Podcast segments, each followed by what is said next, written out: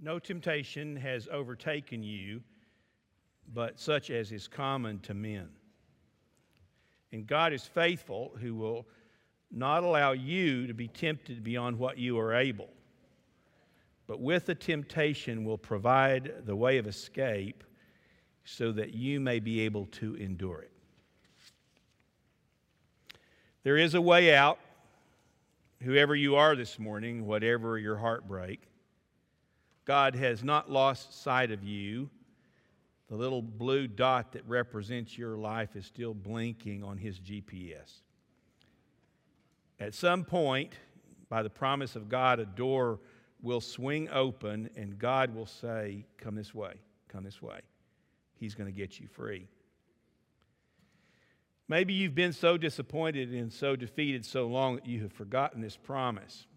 Maybe you feel like it doesn't apply to you anymore, but it's still true. It didn't it came from God out of his great resources.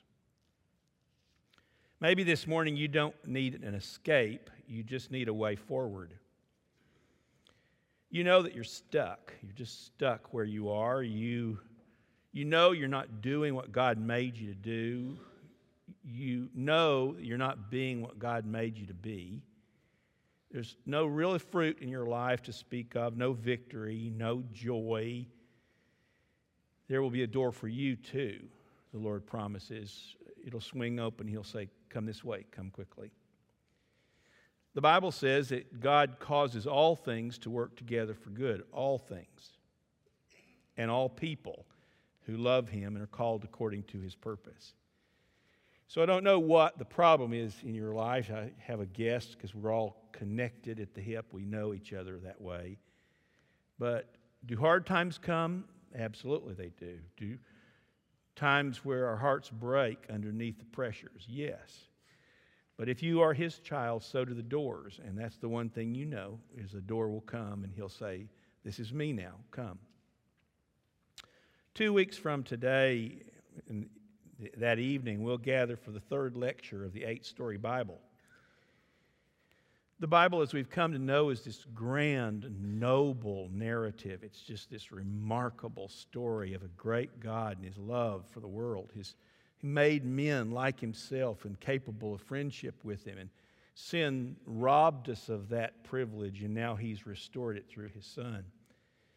Well, that long story can be put together in eight parts, and each of those eight parts has little individual stories in them, testimonies of real people just like us, who in their encounter with God found freedom. And they'll use a lot of different words to say it, but it will all be the same story. In my encounter with God, He got me free, He set me free, He put me on a path that was not mine before. So, in all the Bible, in all the Bible, there's no sweeter part version of that story than Hannah. And so I'm going to ask you to stand and we'll read this story together, parts of it. If you're new to First Baptist, you didn't get one of these, so you don't know what we're doing, raise your hand. One of our members is going to give you their copy today. Anybody need one of these? The text that we'll read is printed at the top but then we'll be seated and we'll find 1 Samuel in our own Bibles all together. Then Hannah rose after eating and drinking in Shiloh. Now Eli the priest was sitting on the seat by the doorpost of the temple of the Lord. She, greatly distressed, prayed to the Lord and wept bitterly. She made a vow and said, O Lord of hosts, if you will indeed look on the affliction of your maidservant and remember me, and not forget your maidservant, but will give your maidservant a son, then I will give him to the Lord all the days of his life, and a razor shall never come on his head. Then Eli answered and said, Go in peace. May the God of Israel grant your petition that you have asked of him. She said, Let your maidservant find favor in your sight so the woman went her way and ate, and her face was no longer sad. Okay. Be seated and find a Bible and turn to 1 Samuel, please, chapter 1. She was an unhappy woman. Uh, she was ashamed. She felt like God had abandoned her. She was defeated, embarrassed to be out in public because she had no child of her own. She felt like a failure, and she lived in a miserable marriage. It was miserable because her husband had married two wives in contradiction of the Genesis wisdom. And I know, I know, so did Abraham, but it didn't help Abraham any more than it helped Elkanah. You don't break God's laws, they break you. Sooner or later, the only freedom you really have is to choose against them and prove by your own experiences they really were true. You don't break these laws, you finally return home to them. So Hannah was miserable. And look at verse 7 in today's reading. Year after year, she was miserable. Some days better were better than others, certainly, but nothing was ever right. Nor can it ever be right until you return back to the foundation of God and put your life squarely on His rock. life never can be right again. So one day at a breaking point, Hannah goes to the tabernacle and she begins to pray. It's a different kind of prayer. I, I am certain in my own heart she'd prayed about this a thousand times, but not this way. Sometimes to change where I am, God has to change who I am. And the interior adjustments are the painful ones and the ones we are least likely to make. This day, Hannah was willing to walk down a road that Jesus himself says fairly narrow and the gates pretty tight. And most people are not willing to do this. You can say, as I'm glad we do, that thousands of people have come to Christ, but the law still stands. Not very many of them are going to walk this road. Not very many of them are going to do what Jesus said to do with our lives. So, anyway, she goes this, that day and she is so broken, she is ready to pay any price. She, she is ready. And the first price she pays is pride. Verse 15 says she poured out her soul to the Lord. Now, imagine that. What used to be here in me in structure and defense and strength is now poured out before the Lord, and I am empty. There's no more struggle for control. There's no more secrets. It's all up on the table. It's all laid out there for God to see and to judge. For many of us, prayer is usually a strategy to feel better. That's how it's been pr- proposed in this generation. You, you pray about this, you'll feel better. But this isn't that kind of prayer. As a matter of fact, peace will come later, but this prayer breaks your heart. This prayer hurts. Um, you actually feel worse in this process. You're like Jesus in Gethsemane. You're weeping out your tears before the Lord. Um, you have been full of yourself. You have been full of criticism or shame or blame or fears. And maybe you come to realize then that it was God all along. It was God. I think that happened to her. I think she was kneeling there, and it dawned on her that Peninnah was not her problem. Neither was Elkanah. That she'd been derailed for years, blaming them for how miserable she was. And the Lord said to her, No, sweetie, it's me. It's me. And so she traveled down that road. Second part of the price of this real prayer is your pride and then the pain. You don't run from that. You stay there.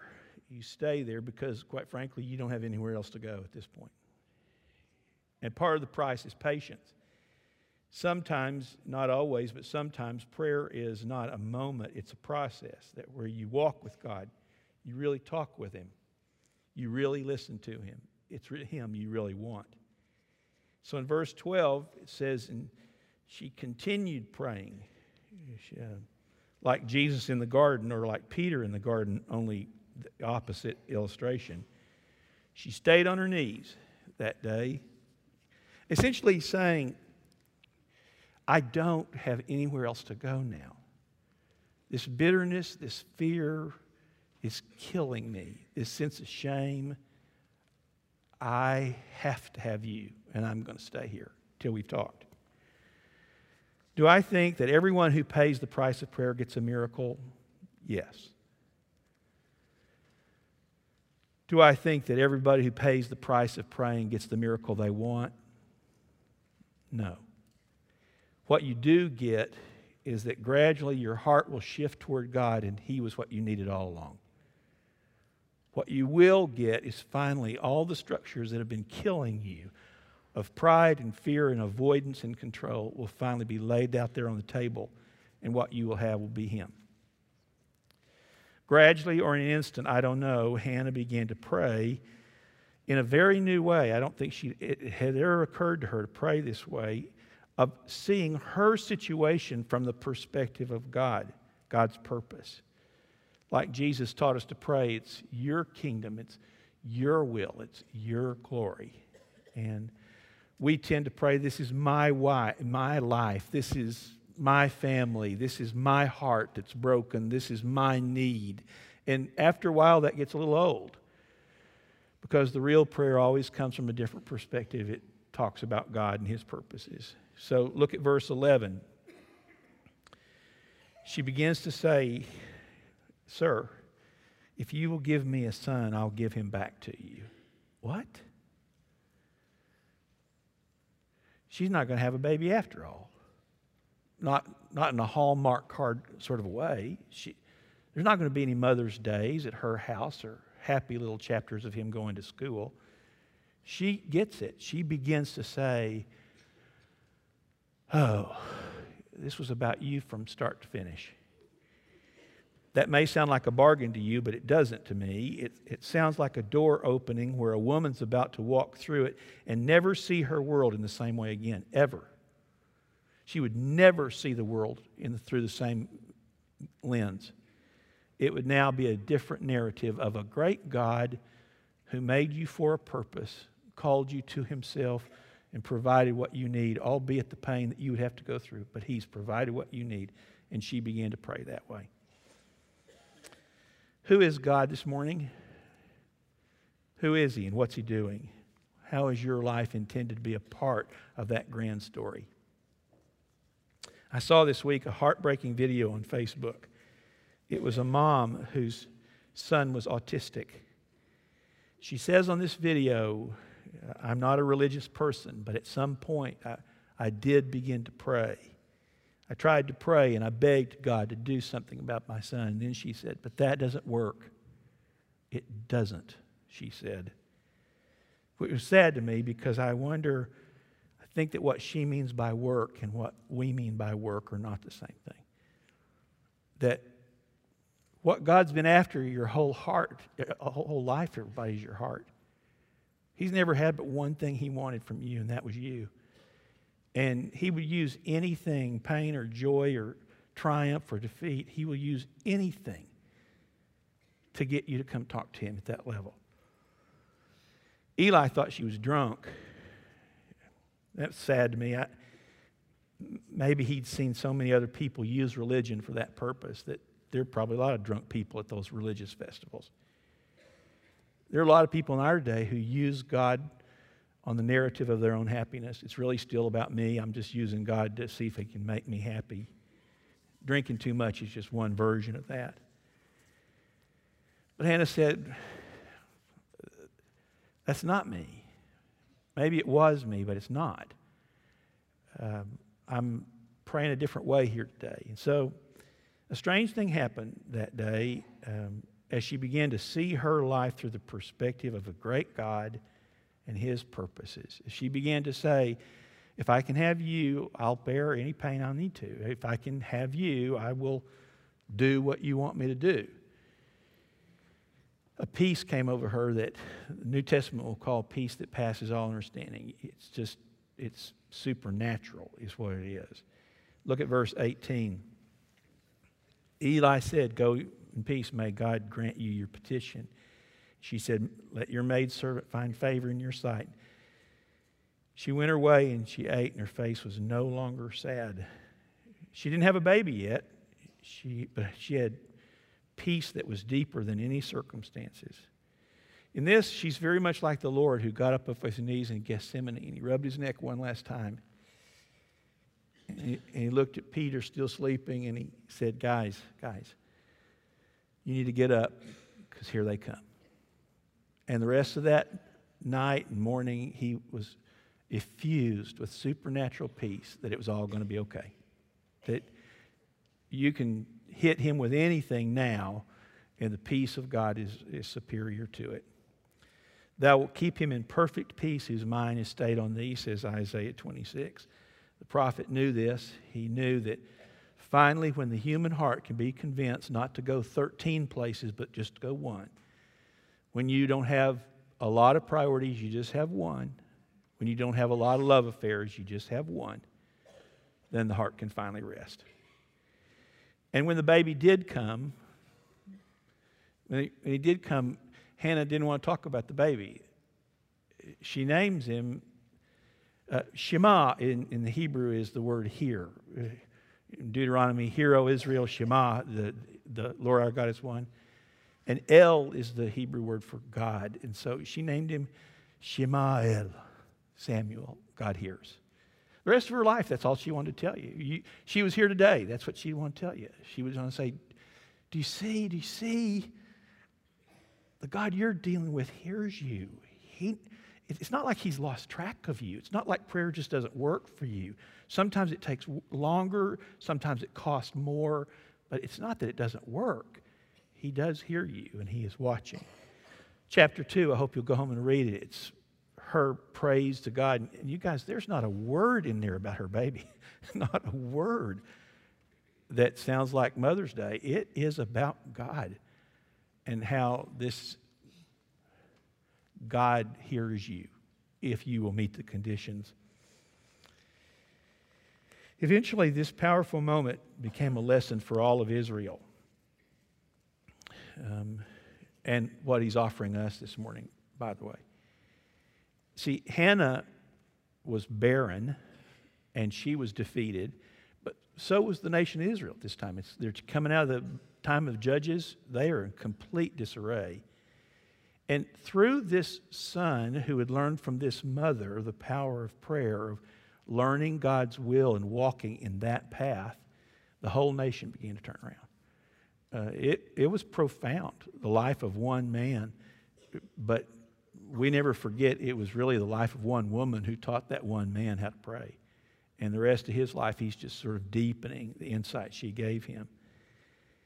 Years later, Jesus is still making this offer. Now, can you dilute religion down to some sort of acceptable level and call it real? Yes. Will there be any power in it? No. Can you make religion what you want it to be and think that somehow you'll be safe? Yes. But will there be any strength or joy or victory? No. So, um, years later, Jesus says to Jerusalem, this same group of people he's working with, Jerusalem, Jerusalem, who kills the prophets and stones those who are sent to her.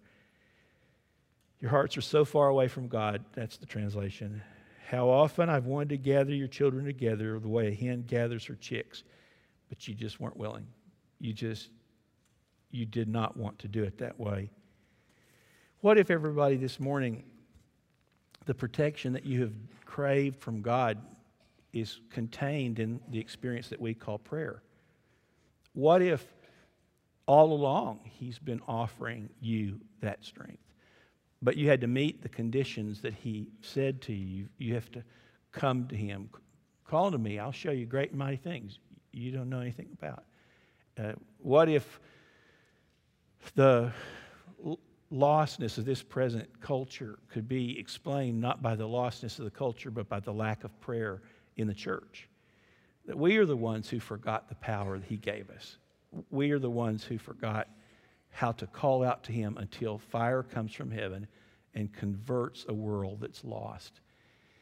Is that a change in the way we're living? Absolutely. Will we have to make huge sacrifices to access this promise? Absolutely. But he knew that all, along when he said, Now watch. You just watch this broken woman go to her knees. And when she stands up, she's not the same ever again. And neither will you be. Let's pray together.